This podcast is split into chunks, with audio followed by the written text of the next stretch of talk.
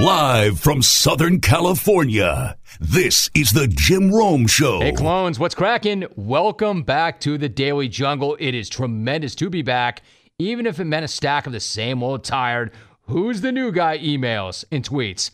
We had ourselves a hell of a show, didn't we? Three great guests. Houston Texans offensive tackle David Quessenberry told his amazing story about battling back from cancer. NFL legend and now NFL Network analyst Steve Smith Sr. was incredible. Plus, rapper, actor, mogul, and Big Three League creator Ice Cube came up big like he always does. And after two weeks off, there was so much to catch up on. Smack off 23, Ezekiel Elliott getting hit with that six game suspension, and a topic I never thought that I would ever have to discuss on this program Nazis. Alvy, let's not waste any time. Go ahead and do what you do. Yes, Nazis actual Nazis in 2017. Honestly, it is a sports show. So I figured I'd be able to make it through my entire career without ever having to talk about Nazis. But after what happened in Charlottesville over the weekend, that's now impossible. Pretty much impossible to not talk about Nazis when they're holding torchlight rallies and murdering a 32 year old woman. Oh, and marching around with the Detroit Red Wings logo because apparently that's a thing that Nazis are into these days. Again, Nazis, freaking Nazis. Something that millions of people around the world gave their lives to eliminate just over 70 years ago. Yet now they're marching in broad daylight in Charlottesville, Virginia. And athletes have certainly taken note, like LeBron, who tweeted, quote, It's sad what's going on in Charlottesville. Is this the direction our country is heading? Make America great again, huh? He said that, end quote. He then chased it with, quote, Our youth deserves better, flat out, end quote. And Oklahoma City Thunder big man, Enes Kanter, tweeted, quote, your silence normalizes Nazis. Doesn't it also make you one? Hashtag Charlottesville. He then followed that up with a pic of the Statue of Liberty and the message, quote, America only needs one torch. It's bigger and brighter than yours. Hashtag Charlottesville. Eagles defensive end Chris Long, who went to high school in Charlottesville, he went to UVA. He tweeted, among other things, quote, insanely frustrating. Evolution will favor the self assured, not man babies with tiki torches or people playing militia. And before you hit Chris Long with a stick to sports, save it. He's not interested in that. Quote Some people are tired of hearing me tweet because they want me to stick to football. But I like to use social media like I was a regular guy because I think I am. I don't tell people to stick to their job when they want to talk politics, and this isn't political. That's the thing. Everyone is trying to turn this political. This isn't a political issue. This is right or wrong. I believe you're on one side or the other. For me, being from Charlottesville, no one wants to see you sit idly by and watch that stuff happen and not say anything. And I wish there was more categorical denial from some very important people in the country who have had the opportunity to strike it down but didn't. End quote. Wait, there's even more. Sean Doolittle, Nationals relief pitcher and a former UVA player. Quote, it's 2017. Actual Nazis just marched on Charlottesville. We have to come together and drive this hatred and domestic terrorism from our country. End quote. He also went on to tweet, quote, people say if we don't give them attention, they'll go away. Maybe, but if we don't condemn this evil, it might continue to spread. This kind of hatred was never gone, but now it's been normalized. They didn't even wear hoods. It's honest to condemn it and drive it out. End quote. It's a key point, right? They didn't even wear hoods. That's how comfortable they were. They didn't even wear hoods. Look, I'm guessing that there are some of you who really are not interested in hearing this and who are already tweeting and emailing and calling to say that this is a sports show and that you come in here to escape all that other stuff. I get that. I hear that. I know that. I'm not going to spend all show on this, but I'm also not going to ignore it. Not when Nazis are marching in broad daylight, and not when a 32 year old woman is dead because of it. When that happens, you say something and you condemn it because as Doolittle tweeted, there is only one side. We are joined by David Quessenberry. You know, I would imagine as an athlete, you're used to dealing with injuries, but nothing like that. And now we have him back. David, thanks for doing that. I want to make sure that we had a good, clean phone line for this conversation.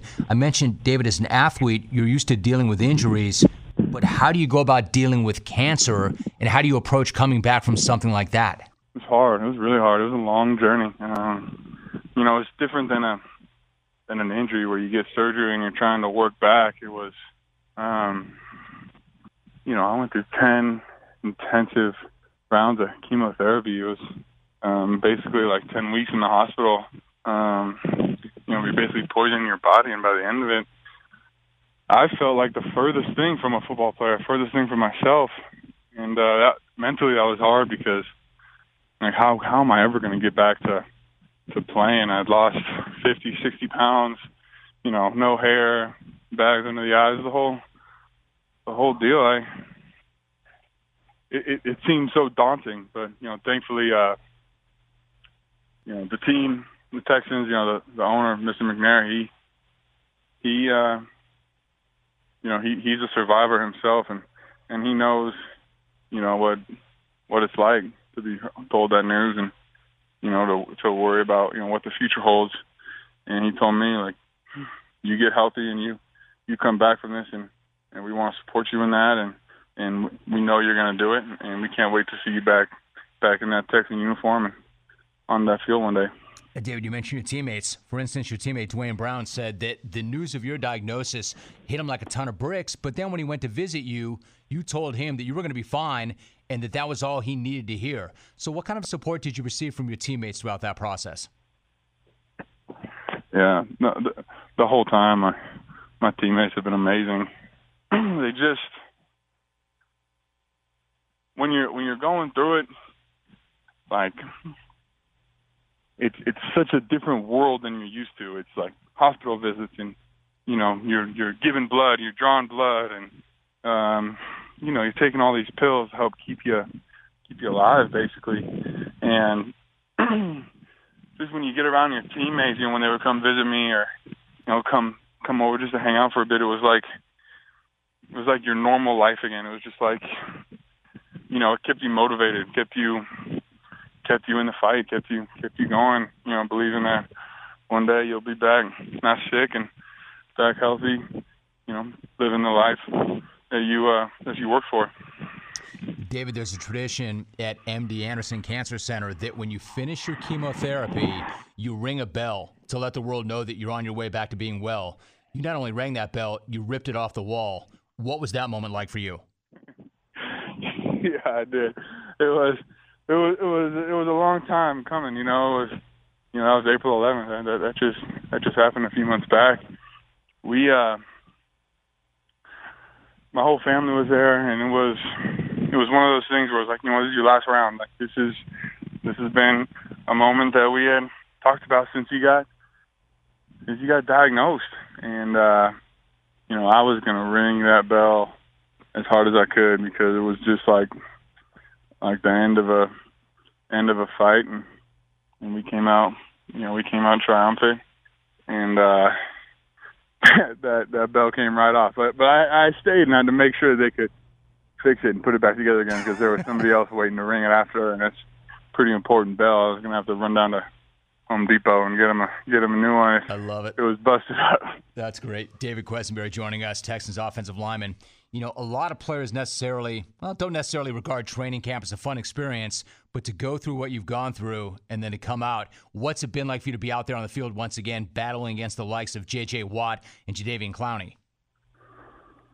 Oh man, it's feels like feels like I'm back home. It feels, you know, I forgot how much I missed, you know, how much I love waking up with my hands hurting and my my my legs are sore and achy and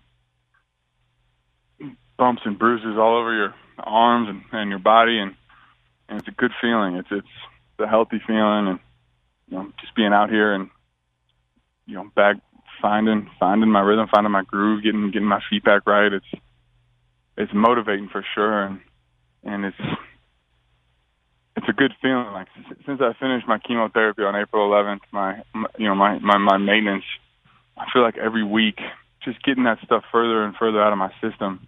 Um, you know, every week in the weight room, it's it's it's a PR. It's you know my my numbers are jumping up you know, crazy, and even out here at training camp, you know, just to wake up and, and feel good is is motivating, and and I'm and I'm enjoying every minute of it. We've got a few more moments with you, so let me ask. You know, you've played a lot of football games in your time, so the preseason opener starts to approach.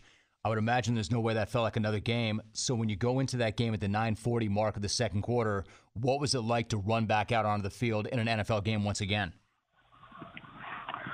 Oh man, just just leading up to that game, like I, I had I had butterflies for three four days. I I never felt like that before, and I miss that feeling. I, I, you know, it's when you're not playing, when you're not when you're not in uniform you don't really have to go to that place. It's you know mentally it's it's a different kind of kind of stress. But when when you know that that game's coming up, you're gonna be playing with it. Those, those butterflies start start coming, and forgot how much I I love that feeling, and uh, all the way up until I until I you know took the field at, at 9:40, like you said. And once I ran out, man, it felt like I was like I was floating the whole time. And in the huddle, you hear the play call, breaking, getting your stance, and, and then it was just like like muscle memory. It was just like like I was back like I was back home and get that first hit and and we were rolling. I mentioned Ezekiel Elliott.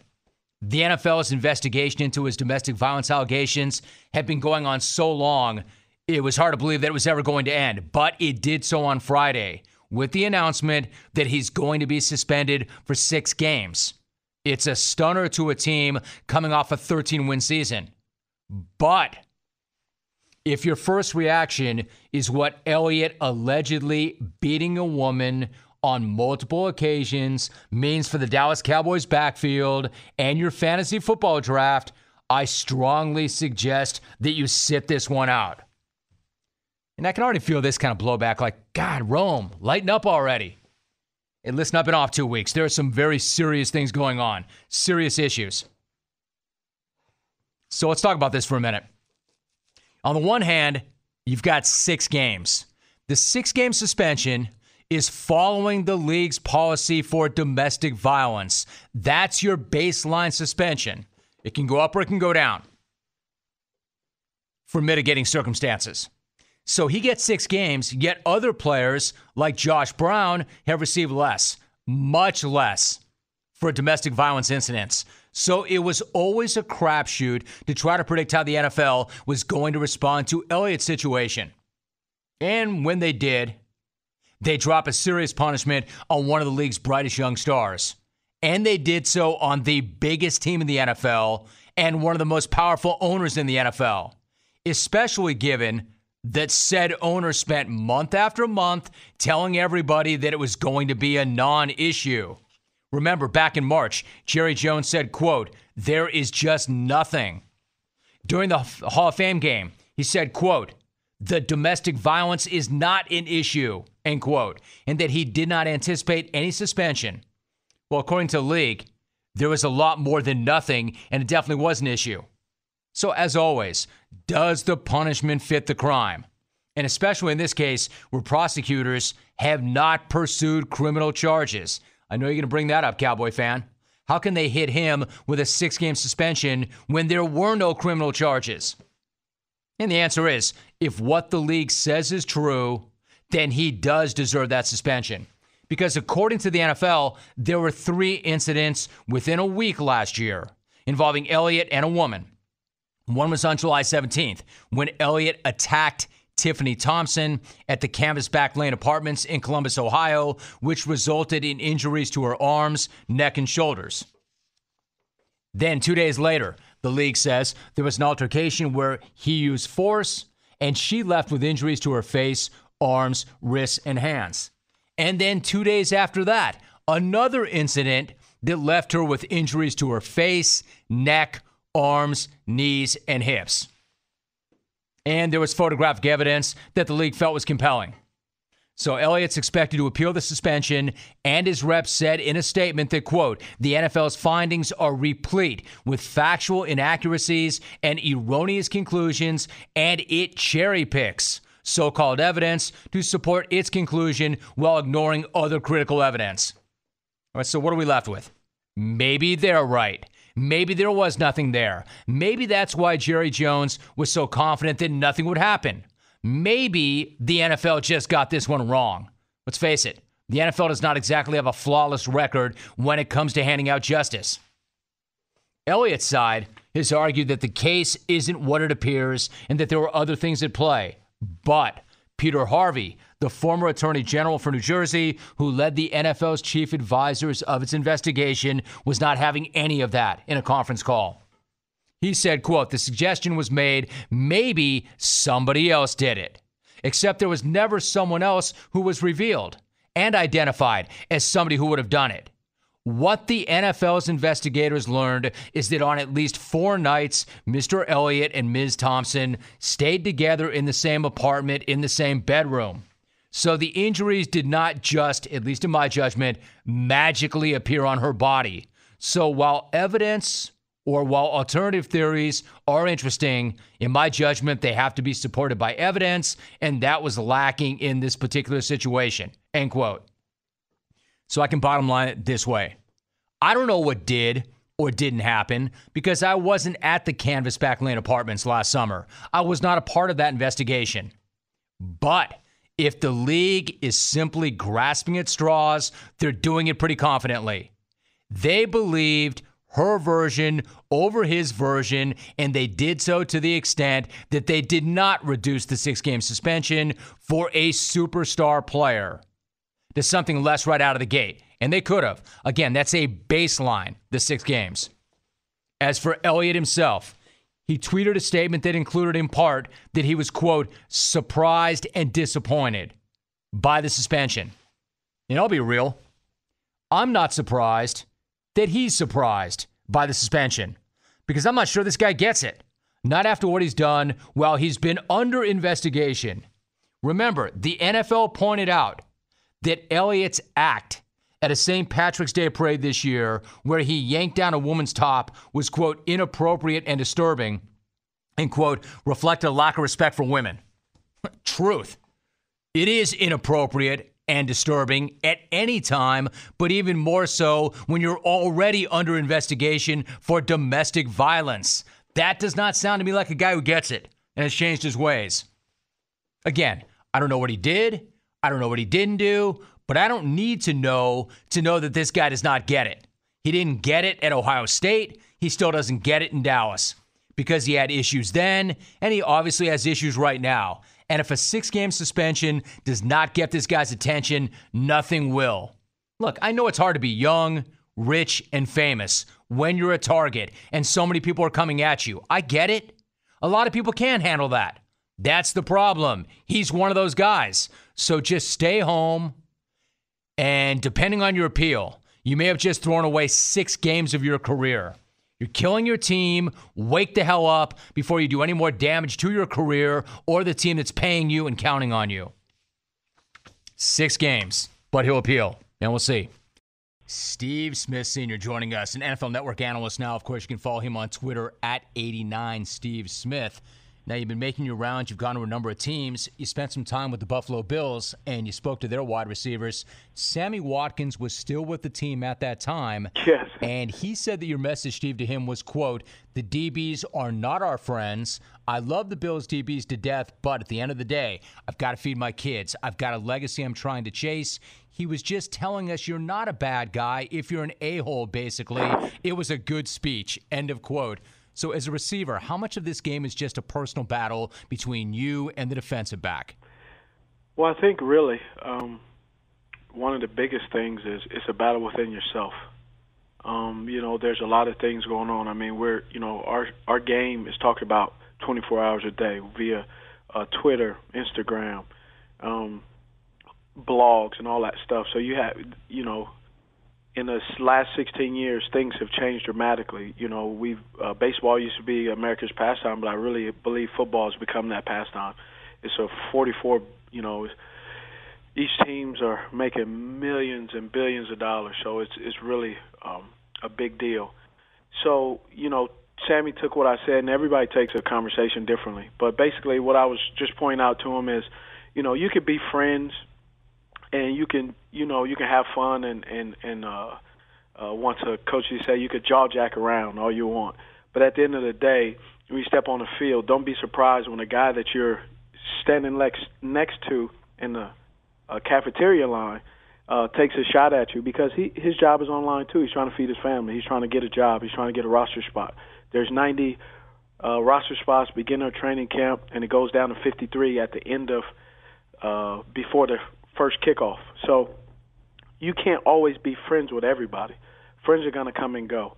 Um, and so just making sure they understand that because in our, if you watch how, you know, NBA, NFL, how the players are, a lot of guys that uh, are rivals. You know, back in the 90s when I was watching the Pistons and the Chicago Bulls and the Los Angeles Lakers and the Boston Celtics, uh, New York Knicks. Those guys hated each other. But when you look at our game now, you know, in basketball, teams, guys are getting on the same teams and, and, and being rivals, but yet being friends, taking vacations together. And so just understanding, like, you know, you can do that, but also don't get it, uh, don't get it confused. It's still competitive, and and and you gotta uh, be willing. A friend at that point in time, you you got to be able to be willing to, uh, you know, hit hit them, and uh, uh, and and and um, uh, put them in the dirt. And I think sometimes uh, the the friendships kind of um, um, kind of tank that a little bit. Steve Smith Sr. joining us for a few more moments. You know, Steve, you've been very outspoken when it comes to the issue of domestic violence. So, what was your reaction when you heard that the league was suspending Ezekiel Elliott for six games? And what kind of a message does that send the rest of the players around the NFL? I think it sends a huge message. Uh, some people say it's a um, distorted message. Every guy is different. I think ultimately the decision and the message that the league is sending is things have to change. Um, there's there's more guys coming out, and I I, I don't want to say more guys, but I just did say that. But I think because of our game and the reporting of all that you do on the field and off the field, guys are coming out of college, unfortunately, sounding like with a rap sheet or or perspective or something that isn't good. And I think the league is kind of trying to send a message like, look, just because you could catch a football but get in trouble at the same time, there are going to be ramifications consequences. You're not going to be allowed to come to the draft, which will hurt your uh, draft status. Then, if you are didn't have any issues in college, but you get here and you're doing some things that just doesn't represent our brand, you know, right? There are going to be consequences, and you know that's just kind of how it goes. The same thing goes in business. You could be a CEO of a company, have some uh, things that don't work out, but after a while, you look at the guy for Uber you know, you have to step down. Shareholders are going to require you to behave right, and they they cannot allow someone to damage uh, their share, their stock, that ultimately uh, gets in their pocket, their own pockets. So you're going to have ramifications and consequences. Now, Steve, we recently had, or you recently had, the Hall of Fame game. We all did and the Hall of Fame inductions, and I ran down your numbers at the start of this interview, and you've had the kind of career that generates a lot of attention when it comes to the Hall of Fame. What would it mean to you to be voted into the Hall? I mean, it, it would be one of my goals that I've had for my career from the start. Um, it, it is something that um, when you speak of Hall of Fame – everybody knows what it is. Um, so if I am uh, get that opportunity, get that jacket, it'll be great. Um, but you know, we all can't get it. But if you know, if I get that chance, it'd be awesome. But at the same time, um, I still have had the opportunity to uh, have fun and play the game in which I've uh, grown to love and grew up watching and desired to play in, and I did it. Steve, I got one last thought for you. You know, watching you your entire career, of like all great athletes, I've always marveled at your drive, your fire, your desire, your determination, your will. You know, part of the things that make you so great. So I've got kind of a two part question. Uh, if you could bottle that, you'd be a billionaire. We all want it. Is it something that you can manufacture? Is it something that's innate? Are you hardwired for it? Or is it a part of your background? And then once your playing career is over, does it wane or do you still have it and you just try and disperse it in different ways now? Well, one, you have to disperse it in different ways. Uh, I do believe uh, the gift is, um, you know, the way I grew up. The curse is the way I grew up. Um, and I say a curse because um, there's times where um, the passion that you have does not always require that same passion when you're talking to your 15 year old daughter, um, or when you're talking to your 19 year old son, or when you're talking to your wife who is not a football player, not a football coach. You know, so you have to uh, kind of, you know, um, consciously, you know, turn it off. There's a part of me where um, I'm happy I don't have to be on uh, deal with that pressure of ball anymore. I could just kind of go. Um, you know, uh, now it's uh, getting the kids to their events on time, uh, which is easy um, compared to uh, doing ball. Um, so uh, it all varies, and yes, uh, if I could bottle up and sell it, it'd be great. But then I've always said this: if everybody played like me, then I'd be out of a job and I wouldn't be unique. So um, that's the gift and the curse about it. But you know, um, if I can go back and do it all over again, I'm not really sure I would if changing things will be good because you never know the outcome. So um, I'm just happy where I am, um, and I'm enjoying retirement. I'm trying to figure out what's the next step, uh, and you know, trying to take it day by day. And it's been pretty cool. Uh, golf game um, went from uh, flat line to has a little life you know. So uh, I'm enjoying the the competition between the courses, you know, just battling the course itself, and so it's fun. And um, so that's what I'm kind of doing. Is um, uh, I would really say more. I'm less golfing, more of uh, uh, killing some grass, but it's fun. I, you've been so great with your time. I got to finally ask then, like, where are you playing, and what are some of your favorite courses? Um, I played at North Old, Old North State in in um, in North Carolina. Um, I think before the season starts to start work, I'm I'm gonna head up to to Pinehurst to play up there. Um, so I mean, my game is going. I only play nine holes right now because I walk, uh, trying to, you know, get in shape uh, and still do still be active. Um, so you know, one week I'm shooting a nine holes. I'm shooting a 55, and the next one I'm shooting 64. So, uh, you know, I'm just trying to figure it out. And this week I'm playing playing twice, and hopefully, you know, I'll be in the, you know, if I can shoot a 56 after not playing for about a month, uh, I'd be very thankful. All right, so I lied. One last follow. So you want to stay in shape, right? So you're on TV right now. If you're a guy that played the game as long as you did, and you're constantly denying yourself, and you're so disciplined, when you finally are done playing, do you kind of want to let it go and just do the things you were never able to do, or are you feeling like, no, I'm on TV. I've got that pride. I've got that vanity. I still have to look the part. I mean, just be transparent to vanity. You don't want to be you, no, no guy of a um, in the uh, special category, wide receiver, running back. Um, I think less of quarterbacks, but you know, corner, um, linebacker. Nobody wants to be the fat guy, like the guy you see on TV. Like, whoa, that dude blew up. You know, you don't want to be that. And I don't want to be that, especially when you're five nine. Um, you can look real fat on TV real quick. Um, so I'm, you know, I'm just trying to stay in shape, be healthy, and really too, one of the reasons to be healthy is, um, you know, my family has a history of diabetes. Um, so that's a very important to me, and so I try to run and stay in shape so I have the opportunity uh, to create a good habit of being healthy, but also because uh, if I could run.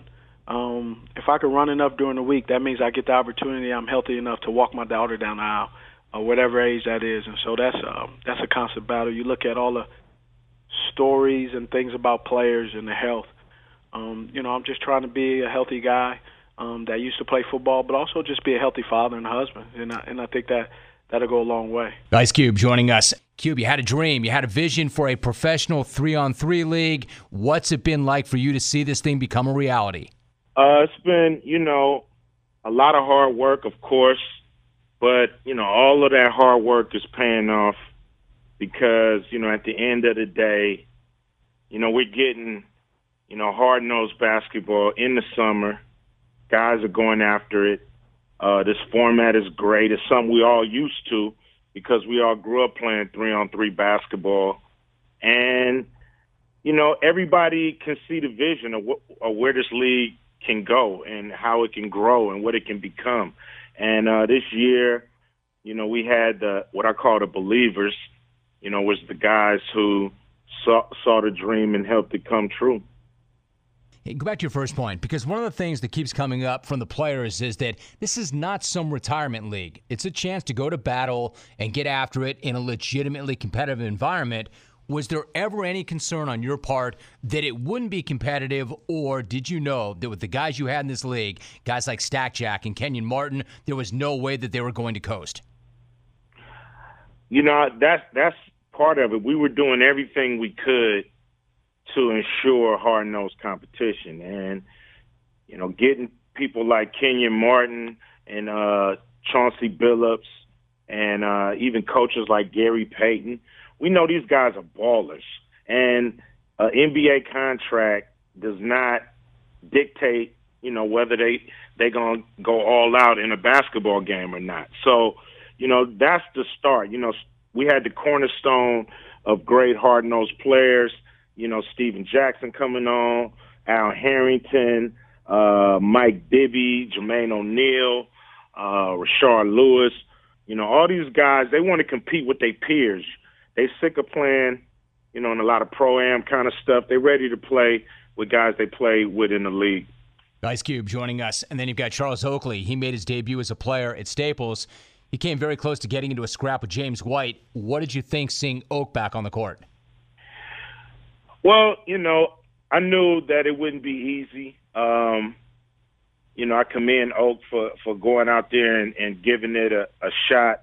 Uh, but you know, being fair to anybody out there, you know, nobody's just gonna walk on the big three court and expect to to to be successful their first game. Everybody struggles until they get the pace, the style, and the flavor of how you know we play. So uh, you know, every every new player who's who stepped on the court has struggled their first game. So if he plays in, in Seattle, he'll probably have a better, you know, game. But uh he was putting some thump out there. You know, it's old Oak. He's like, I was like, your name Oakley or Oak Tree? Which one is it? Cube, you beat LaVar Ball in a four point shooting contest.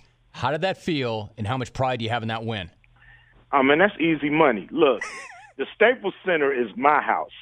You know what I mean? Right. So ain't nobody gonna come in my house and beat me in my house on my court.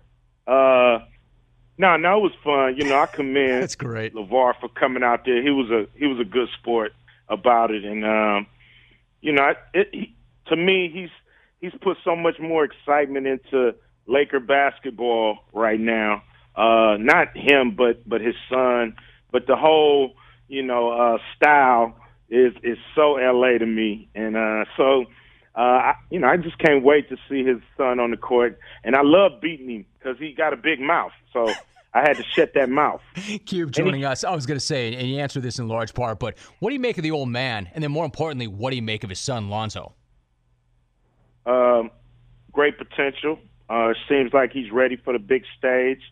Um, you know, I love, you know, that he's – you know, a true point guard uh, that's willing to to get his teammates involved and make them better. So I'm excited. Uh, you know, I didn't realize he was six six, so that makes me even more excited because big point guards are, uh, you know, they have a nice, nice uh, place in my heart, uh, uh, like Magic Johnson. So I can't wait to see what he got. As far as the father, I think it's brilliant. I mean, he's the only college player I even knew about.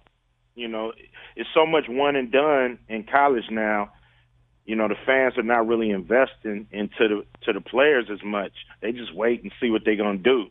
Um, so, you know, for a guy to put some light on his son, to to tell his son that you know he's the best thing since sliced bread, tell the world that, you know, I I've, I was in that position with Straight out of Compton with my son.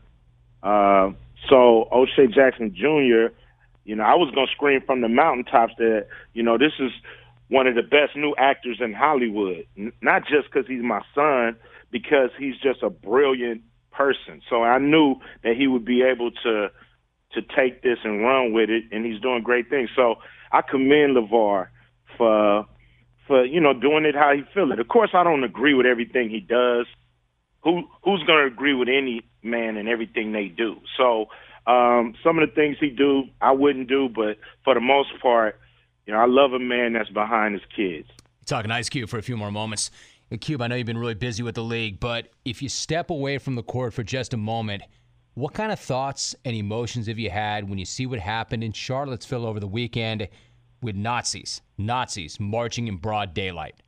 Uh, it's terrible. Um, but you know, this is something.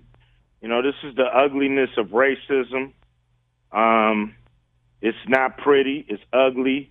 It's uh, elusive. It it hides uh, and it pops out. You know, uh, you know, like herpes or something. You know what I mean? It just pops out all out of, out of nowhere. So it's kind of crazy to see, you know, this on a high level. I mean, I heard it was like only a few arrests, you know, out of that mayhem. You know, it's it's like let's get these thugs off the street. Let's uh, you know, clean up this thing. You know, if to me, you know, the monument going or stand, who could give a damn to me? I could care less. You know, uh, people getting hurt over it. Now that's that's just crazy. That's just crazy. Um, that's just to me, it, it it makes no sense for people to get hurt uh, for that thing that's been there so long, and who gives a damn, you know, about about uh, Robert E. Lee statue or whoever the hell he is. Who cares? Smackoff 23. I, I haven't been here to talk about it, but I did tweet when it was over. And I said at that time that it was the greatest smack off yet. And now two weeks have gone by, and believe me, being out of the country and having some quality time with the family and getting out of the grind, I had a lot of time to think about that. And two weeks out, I'm going to stand by that statement. It was the best one we've had yet. There was so much at stake, and there were so many questions coming in. You know, like there is every single year. Questions like, what will Lef do? Will Brad be able to rip back that crown? What will Lef do?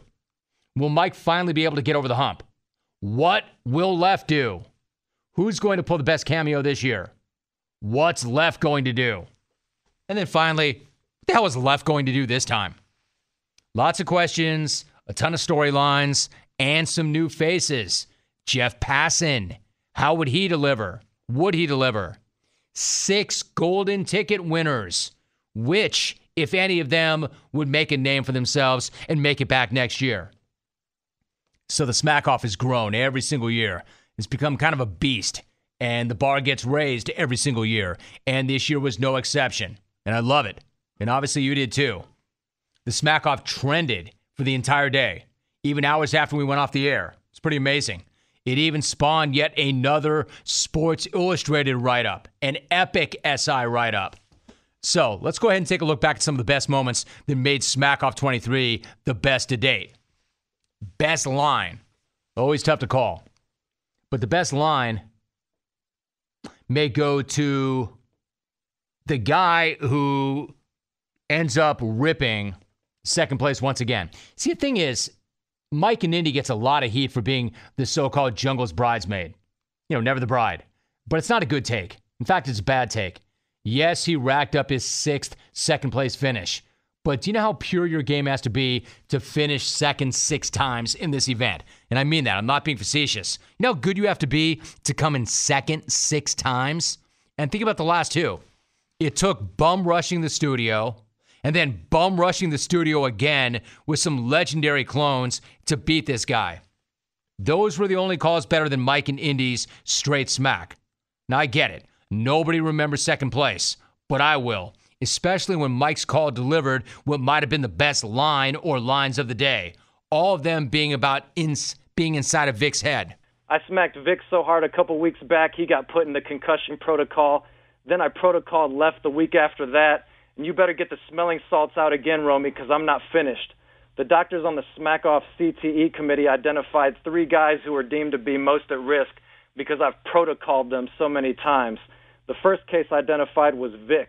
The committee observed that Vic tended to be a regular in all the places you don't want to be a regular the check cashing store, the neighborhood whorehouse, fifth place in the smack off. So they ordered a scan of Vic's brain, and in his brain scan, they saw an image of me waving at the camera. I've been in Vic's head so long, the state of California tried to charge me property taxes. I tweeted the day of the smack off that this was the toughest smack off to decide a winner so far, and it's true. Mike ran another winning race. That call was good enough to win. So now the dawn of the Midwest Mafia has got to come back stronger and better. And he does every single year. You can come see about him.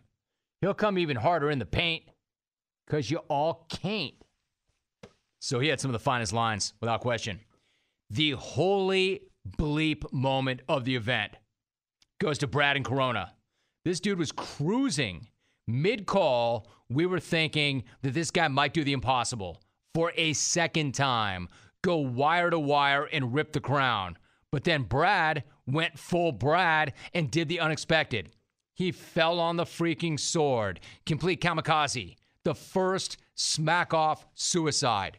So, out of respect for the smack off and my fellow competitors, Chael, Mike, Vic, Steve, Cam, is there a Cam? I, I don't know. All the other lames whose names I can't remember, I will now do the honorable thing by committing smack off suicide also known as Smack Off Harakiri or Seppuku, which will bring honor to this competition and allow someone else besides me for a change to win the $5,000 this year. I'm going to end my call with a joke that I've written myself.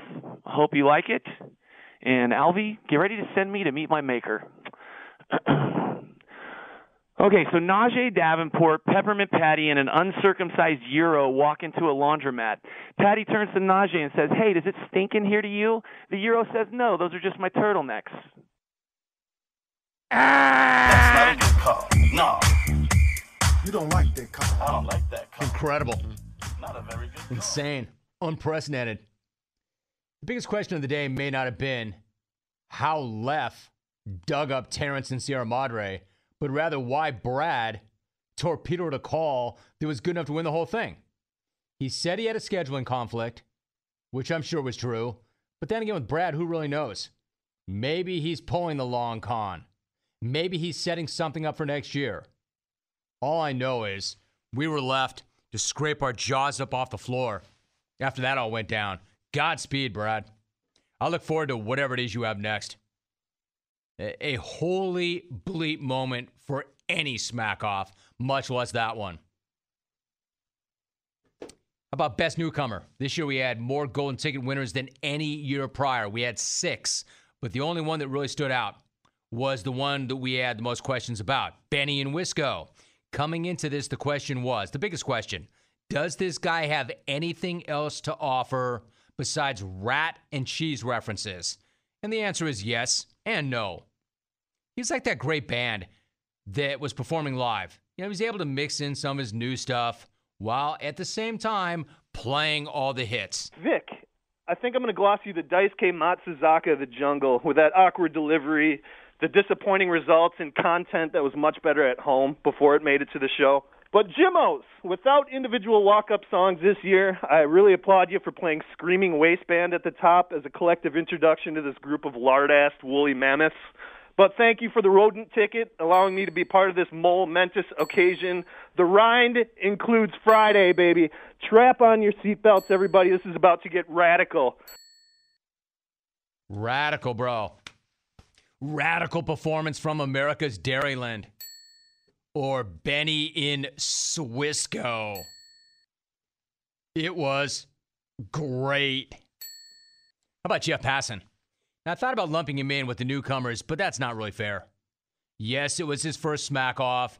He was not, though, a golden ticket winner, nor was he on their level. He was on a level all his own.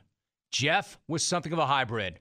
He rep both the old and new school callers, and honestly, he killed it on his maiden voyage. You know why I'm here, Jim? Because I'm a clone. Because I have takes that don't suck. Because I think tandem calls are lame cop outs. Because when I think of jungle couples, I think of John and Trapper, not Brad and Corona and his meth dealer. Because when I hear the word war, I don't think of a location that comes before it. I think of what comes after it. Like War, Toby and Houston, the Carmen Sandiego of cranks. Or War, Smack Off Harmony. And definitely War, Teen the Others, reminding us all adolescence and puberty is hard. I don't know if I'm going to win the Smack Off clones, but if I do, Jim, I know one thing. The final score is going to be 27 27. I'm out. How about that? This guy was less than three days out from the MLB trading deadline, arguably the busiest day for any reporter, especially for him, and yet he's out there. I mean, you think this guy's head would be someplace else, he wouldn't be focused, but you'd be wrong. He was on point, he was sharp, no gimmicks, no stunts, straight up smack, Andy brought it, and he walked away with a third place finish. Could not be any more proud of Jeff Passan. Not surprised, but proud. You never know that first time out. And then, of course, you got the best call. You got the champ, the reigning champ, the first back to back smack off winner in a decade, Lef in Laguna. Again, the question coming in was, what was he going to do? And then after that, the only question left was, how the hell did he do that? He dug into the SI archives to recreate a picture, really an event, that took place more than two decades ago. And he brought along one of SI's best writers, Ben Golliver to recap it all. The article dropped while I was in the basement, and it was pretty awesome. And then, of course, you had the Terrence cameo. Tons of people would ask me over the years, whatever happened to Terrence? Whatever happened to Terrence? Why doesn't this guy call anymore? And honestly, I really never answered the question. I wouldn't answer it because I assumed the worst. We, I think we all literally assumed the worst that he had passed away. So when Lef not only pulled him onto his call, but then pulled him into the studio, it was literally like seeing a ghost. Uh, uh, Jim, uh, being a star actor in the jungle uh, just means you're a failed smack runner. Uh, per, per, Pervy Alvey, uh, OJ Kilder, uh, Studio Stormy. Hey, hey, don't go pissing your pants, kid. What the hell happened? You lose your place in a damn script? In my day, we didn't even use scripts. Well, but but but aren't you? Terrence in Sierra Madre. Yeah, yeah. So what? But but I thought you were dead. Now legends never die, kid, unless you're Bert Corona. You killed that guy last year. Hey, this is your big chance. You know what an honor it is to be in the pole position and go back to back? Unless you're that cow tipping redneck Mike in Indy or his lackey Shale. Hey, if he fought Mayweather under MMA rules, he'd still get his ass kicked. That guy's going to end up wrestling bears at the carnival. Okay? Hey, listen, kid. I got your back. You know that 1996 Sports Illustrated picture of all those clones with Jim? They all got your back too, kid. You can count on it. The the 1996 SI photo shoot. I mean, do you mean to tell me that Joe in Lemon Grove, Dave the Mayor in Poway, Rich in Anaheim Hills, Silk, Iray, Trapper, and Jim Benton, the Detolas, and Raider Mike all have my back? But but I thought they were dead too. I told you, kid. Legends never die. Besides, they're not dead. They're just dead from the neck up. They can still walk around and pose for a picture now and then. Come on now. Well, well, Jim, I think that's them walking into the studio right now. It's pretty amazing. I mean, I, I literally thought Terrence was dead. I thought he was dead, and there's Terrence right before my eyes. Understand, Terrence is an icon and a legend of this show, but I don't think I've seen Terrence more than three times in my entire life. And I certainly thought I would never see him again, and there he was. It's an incredible moment. I mean, I don't know what Lef had to do to not only get a hold of Terrence, but then to convince him to be a part of this. But then again, I really don't need to know or want to know. It just goes down in jungle history as one of the wildest moments ever. The full list Iray, Rich in Anaheim Hills, Trapper, Silk, Joe in Lemon Grove, the CEO, the coach, freaking Kerwin from Riverside made it in. Jim Benton, the original webmaster, Terrence in Sierra Madre, and of course, Randall dressed as Raider Mike. He even brought back freaking Hacksaw. And Romy, as you can see, I'm, I'm keeping it totally old school today. I've dropped all the gimmicks. Whitey hit it. Ah! Hacksaw, that's your cue. Three, two, one. That's right, Lef. I'm Lee Hacksaw Hamilton, and I want to talk Chargers soccer with you. Urine bombs, flare guns. I want to hear from you. Parent tunnels, bleacher fires, Looking at you, soccer mom. Show me your lightning bolts. Corner kick me a phone call. Thanks, Smacksaw. Uh, hey, I Freddy, how's that for old school, huh? And never mind how did he talk Terrence into it. How did he talk the knife into it? Smack saw. Now, look, I agree with Mike in Indy when he said it's still called the smack off, not the heart-warming moment off. But where Mike Indy set out an amber alert for the smack and Lef's call, there was some there. It was there. You may have just lost it while getting caught up, waiting to hear what he was going to do, but there was actual smack. Hey, Romy, last night, did you see a helmet chipped the tooth of Aaron Judge? How in the hell did a helmet even find a tooth in this guy's gap mouth? I mean, dude's got so many gaps in his teeth. Whenever Joe Girardi comes to put the shift on, I'm pretty sure he's motioning for Aaron's chiclets to move over. And with that jack o' lantern mouth, people in New York have already started calling him Mr. October 31st. I know his name is Aaron Judge, but are we sure he wasn't created by Mike Judge? I mean, dude looks so much like Butthead. I have to expect his pressers to sound like. I like to swing big wood. that was cool. If Aaron Judge can bring the teeth, Mark and Hollywood can sure supply the gums. Anyway, what's popping, Twitter? Yeah, like, trust me, nobody knows that you can't win off gimmicks alone more than Lef. Remember, he nearly clipped my tower with a helicopter and only finished fifth. So he sharpened up his takes and smack over the past few years, and he's delivered strong two years running now. At the end of the day, what was the thing that you remembered most? It was Lef for his smack, for his gimmicks, for unearthing Terrence. It was an incredible call to top what was the best smack off of all time. Thank you so much for listening. You know the drill. Trust the podcast and get ready to get back to the grind as I'm fired up and ready to roll into football season. Check back tomorrow for more Daily Jungle. See you then. You ever hear something and know the world will never be the same? Houston, we have liftoff. We'll wait until you hear this one half price coffee. That's right. Get into McDonald's weekdays before 10:30 a.m. for any size premium roast coffee or iced coffee. Both made with 100% Arabica beans, both half the price. Good is brewing. And that's the sound of your morning changing. Limited time only. May not be combined with any offer or combo meal at participating McDonald's.